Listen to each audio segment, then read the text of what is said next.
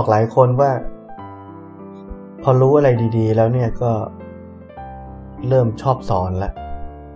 พอชอบสอนเนี่ยมันมีคนชอบถามด้วยสิ่งนี้ พอเราชอบสอนเขาชอบถาม เราเลยกลายเป็นต้องเป็นคนที่รู้เรื่องเยอะโดยปริยาย พอเราเป็นคนที่ต้องรู้เรื่องเยอะ เราจะไม่ยอมที่จะไม่รู้เรื่องแล้วเราเลยต้องกลายเป็นบุคคลคนหนึ่งขึ้นมาอีก อีกอย่างหนึ่งคือเราต้องเป็นผู้รู้ขึ้นมา เราก็ลำบากเลยทีนี้ สงสัยเลยเราต้องหาคำตอบให้ได้เราก็เลยเข้าอยู่ในโลกของความคิด เราก็เลยกลายเป็นมีหมูกระดาษตัวใหม่ในชีวิตเราคือเราเป็นผู้รู้ สุดท้ายมันลำบากตัวเราเอง ผมจะบอกบ่อยๆ ว่าการปฏิบัติธรรมคืออะไร คือเราต้องปล่อยวางทุกสิ่งทุกอย่าง แม้กระทั่งสิ่งนั้นเป็นความรู้ด้วยก็ตาม เพราะในที่สุดเราปฏิบัติธรรมไม่ใช่เพื่อจะได้อะไรเลย เพื่อจะปล่อยทุกสิ่ง ปล่อยวางทุกสิ่ง ทิ้งลงไป เราก็เป็นอิสระ ถ้าเราไม่ปล่อยเราก็จะคิดว่าอยากได้นี่อยากได้นั่น ต้องรู้ตรงนี้ต้องรู้ตรงนั้น เป็นความรู้อะไรเงี้ยมันจะหนักอะ่ะ มันจะหนักสำหรับเรา เราเคยได้ยินคำว่าจิตนี้พ้นจาก สภาพปรุงแต่งทั้งปวง เราเคยได้ยินแบบนี้ใช่ไหมจิตที่พ้นไปจากภาวะปรุงแต่งทั้งปวงเนี่ย มันจะเกิดกิเลสได้อีกไหม สมมติว่าเราเจอเหตุการณ์อย่างเงี้ย มันต้องโกรธแน่ๆอืไม่มีทางที่จะไม่โกรธเลย ต้องโกรธแน่ๆ เหตุการณ์แบบนี้ เหตุปัจจัยทุกอย่างนี่ที่จะทำให้เราโกรธเนี่ย มันมาพร้อมเลย ถ้าเป็นเมื่อก่อนเนี่ยก็ปี๊ดทันทีว่าง่ายๆแต่อันนี้เกิดไม่ได้ มันไม่เกิดเอง คือต่อให้เราพยายามจะไปคิดว่า เออเฮ้ยทำแบบนี้ไม่สมเหตุสมผลนะ มันทำไมทำแบบนี้ ไม่ควรจะทำแบบนี้นะ อะไรเงี้ยตามที่เราเคยคิดสมัยก่อนที่เราโกรธเนี่ยมันก็รู้เหตุรู้ผลรู้ทุกอย่างนั่นแหละ แต่มันไม่ปรุงไปโกรธ อันนี้แหละเขาเรียกว่า จิตที่อยู่ในสภาพที่พ้นจากภาวะความปรุงแต่งทั้งปวง เพราะฉะนั้นมันมีกิเลสไม่ได้ เพราะว่ามันไม่ไม่มีอะไรที่จะปรุงแต่งจิตอันนี้ได้อีกแล้ว นี่แหละเขาเรียกว่ามันพ้นจากสภาพปรุงแต่งทั้งปวง คือไม่มีอะไรไม่มีเหตุปัจจัยอะไรปรุงแต่ง ให้มันหลงผิดได้อีกแล้ว ถ้ามันยังโกรธได้อยู่แปลว่ามันหลงผิดอยู่ ไอ้จิตดวงเนี้ย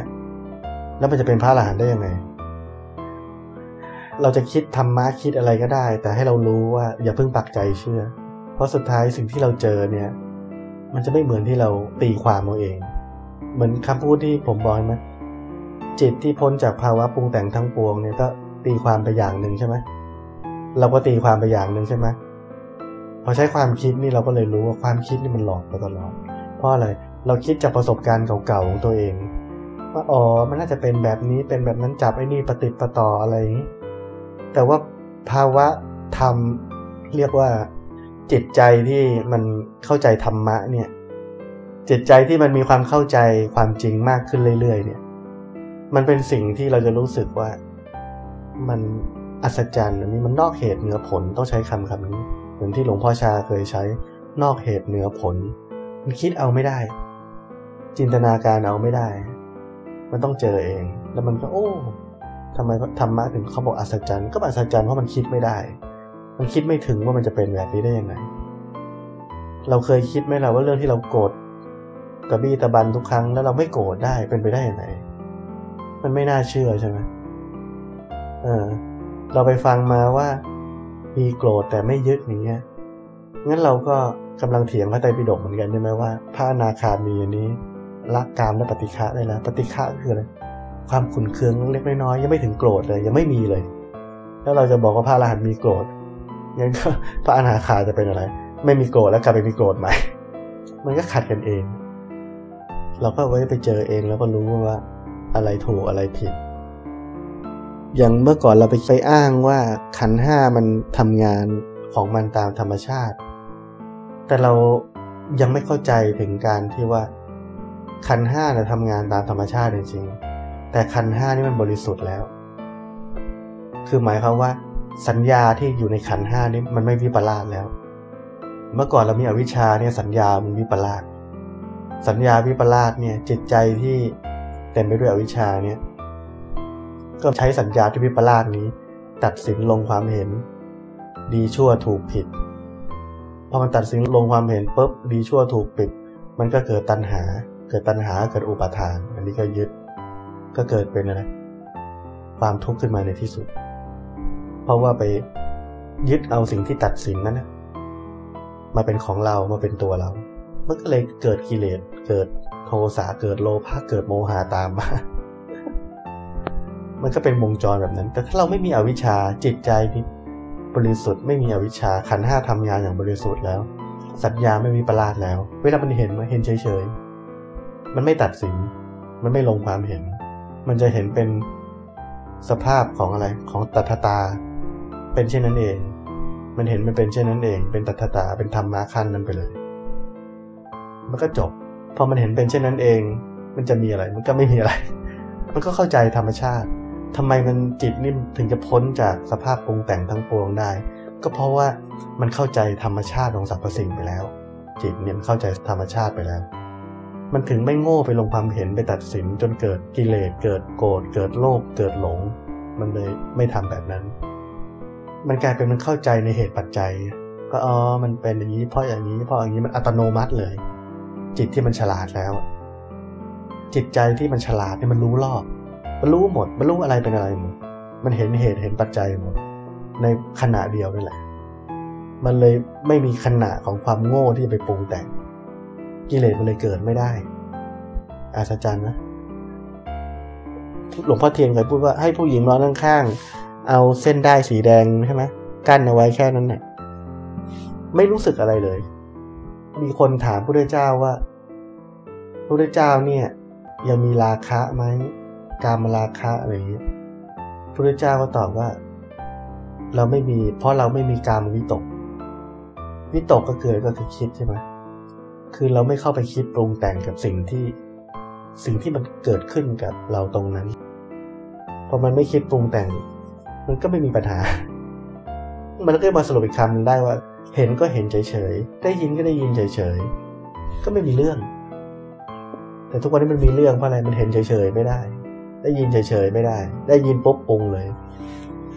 คนส่วนใหญ่ก็ไม่ได้เห็นเราก็ปรุงก็ได้ยินปุ๊บก็โกรธเลยเนี่ย มันไม่รู้ได้ว่ามันปรุง คือมันเร็วมาก ความทุกข์นี่มันเกิดขึ้นรวดเร็วจนไม่น่าเชื่อว่าในความเป็นจริงแล้ว โอ้โห มันถูกปรุงไปได้ตั้งเยอะแล้วกว่ามันจะโกรธ แต่พอเราปฏิบัติธรรมก็ไม่น่าเชื่อเหมือนกันว่าจะไม่โกรธก็ได้ ในเรื่องที่เราโกรธ มันถึงพ้นจากทุกข์ทั้งปวงเรียกว่าดับทุกข์โดยสิ้นเชิง ถ้ายังมีอะไรเกิดยังมีอะไรดับอยู่แล้วจะดับทุกโดยสิ้นเชิงได้ไงมันก็ขัดกันอีกอะที่ผมบอกคราวที่แล้วใช่ไหมว่า ความว่างเนี่ย มันเหมือนเรากำลังโม่แป้ง ในระหว่างที่เรา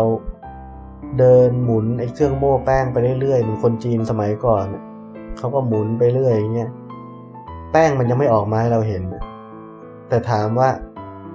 กำลังทำงานอยู่ไหมข้างในนี่กำลังทำงานอยู่ใช่ไหมมันกำลังบดกำลังเบียดกำลังอะไรก็ตามทีให้มันเล็กละเอียดอะไรอย่างเงี้ยจนมันครบรอบมันมันก็ออกมาได้ เหมือนกัน